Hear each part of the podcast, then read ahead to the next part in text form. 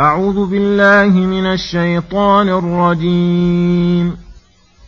يا أيها الناس كلوا مما في الأرض حلالا طيبا ولا تتبعوا خطوات الشيطان إنه لكم عدو مبين. إنما يأمركم بالسوء والفحشاء وأن تقولوا على الله ما لا تعلمون وإذا قيل لهم اتبعوا ما أنزل الله قالوا بل نتبع نتبع ما ألفينا عليه آباءنا. أولو كان آباؤهم لا يعقلون شيئا ولا يهتدون. ومثل الذين كفروا كمثل الذي ينعق بما لا يسمع إلا دعاء ونداء صم بكم عمي فهم لا يعقلون بسم الله الرحمن الرحيم السلام عليكم ورحمة الله وبركاته يقول الله سبحانه يا أيها الناس كلوا مما في الأرض حلالا طيبا. الآيات هذا خطاب للناس كلهم مؤمنهم وكافرهم. فامتن عليهم بأن أمرهم بأن يأكلوا من جميع ما في الأرض من حبوب وثمار وفواكه وحيوانات حاله كونها حلالا أي محللا لكم تناوله ليس بغصب ولا سرقة ولا محصلا بمعاملة محرمة أو على وجه محرم أو معينا على محرم. طيبا أي ليس بخبيث كالميتة والدم ولحم الخنزير والخبائث كلها. ففي هذه الآية دليل على أن الأصل في الأعيان الإباحة أكلا وانتفاعا وأن المحرم نوعان إما محرم لذاته وهو الخبيث الذي هو ضد الطيب وإما محرم لما عرض له وهو المحرم لتعلق حق الله وحق عباده به وهو ضد الحلال. وفيه دليل على أن الأكل بقدر ما بقدر ما يقيم البنية واجب. يأثم تارك لظاهر الأمر. ولما أمرهم باتباع ما أمرهم به. إذ هو عين صلاحهم نهاهم عن اتباع خطوات الشيطان. أي طرقه التي يأمر بها وهي جميع المعاصي من كفر وفسوق وظلم. ويدخل في ذلك تحريم السوائب والحام ونحو ذلك. ويدخل فيه تناول. تناول المأكولات المحرمة. إنه لكم عدو مبين أي ظاهر العداوة فلا يريد بأمركم إلا غشكم وأن تكونوا من أصحاب السعير. فلم يكتف ربنا بنهي عن اتباع خطواته حتى أخبرنا وهو أصدق القائلين بعداوته الداعية للحذر منه. ثم لم يكتف بذلك حتى أخبرنا بتفصيل ما يأمر به وأنه أقبح الأشياء وأعظمها مفسدة. فقال إنما يأمركم بالسوء أي الشر الذي يسوء صاحبه.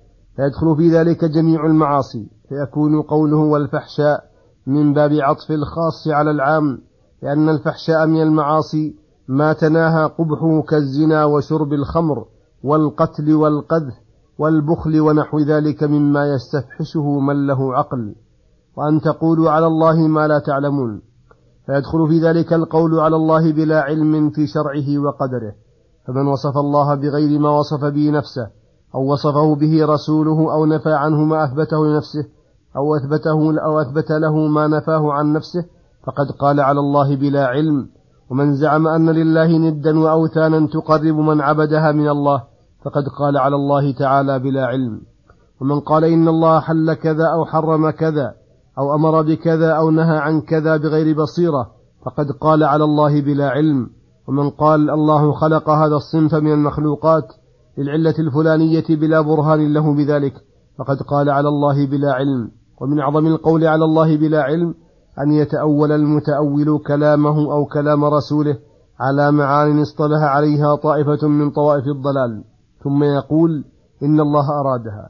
فالقول على الله بلا علم من أكبر المحرمات وأشملها وأكبر طرق الشيطان التي يدعو إليها.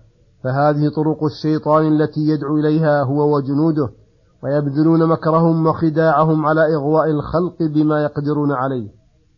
وأما الله تعالى فإنه يأمر بالعدل والإحسان وإيتاء ذي القربى وينهى عن الفحشاء والمنكر والبغي فلينظر العبد نفسه مع أي الداعيين وفي من أي الحزبين.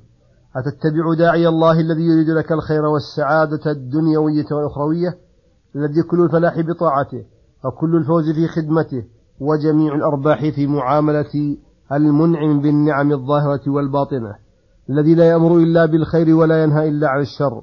أم تتبع داعي الشيطان الذي هو عدو للإنسان؟ الذي هو عدو الإنسان الذي يريد لك الشر ويسعى بجهده على إهلاكك في الدنيا والآخرة. الذي كل الشر في طاعته وكل خسران في ولايته. والذي لا يأمر إلا بشر ولا ينهى إلا عن خير. ثم أخبر تعالى عن حال المشركين إذا أمروا باتباع ما أنزل الله على رسوله مما تقدم وصفه رغبوا عن ذلك وقالوا بل نتبع ما ألفينا عليه آباءنا. فاكتفوا بتقليد الآباء وزهدوا في الإيمان بالأنبياء. ومع هذا فآباؤهم أجهل الناس وأشدهم ضلالا وهذه شبهة لرد الحق واهية. فهذا دين على إعراضهم عن الحق ورغبتهم عنه وعدم إنصافهم. فلو هدوا لرشدهم وحسن قصدهم لكان الحق هو القصد. ومن جعل الحق قصده. ووازن بينه وبين غيره. تبين الحق له الحق قطعا واتبعه إن كان منصفا. ثم قال تعالى ومثل الذين كفروا كمثل الذي ينعق بما لا يسمع إلا دعاء ونداء. صم بكم عمي فهم لا يعقلون.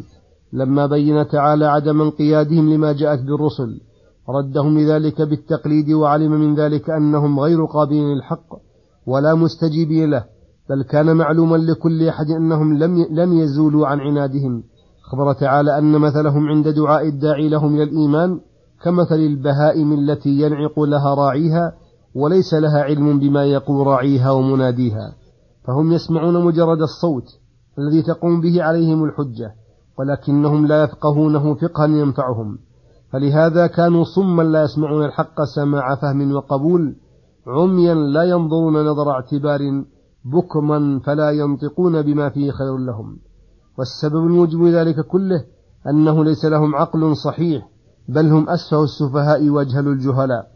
فهل يستريب العاقل أن من دعي للرشاد وذيد عن الفساد ونعي عن اقتحام العذاب وأمر بما فيه صلاح وفلاح وفوزه ونعيمه فعصى الناصح وتولى عن أمر ربه واقتحم النار على بصيرة واتبع الباطل ونبذ الحق أن هذا ليس له مسكة من, مسكة من عقل وأنه لو اتصف بالمكر والخديعة والدهاء فإنه من أسفه السفهاء. وصلى الله وسلم على نبينا محمد وعلى آله وصحبه أجمعين. إلى الحلقة القادمة غدا إن شاء الله. والسلام عليكم ورحمة الله وبركاته.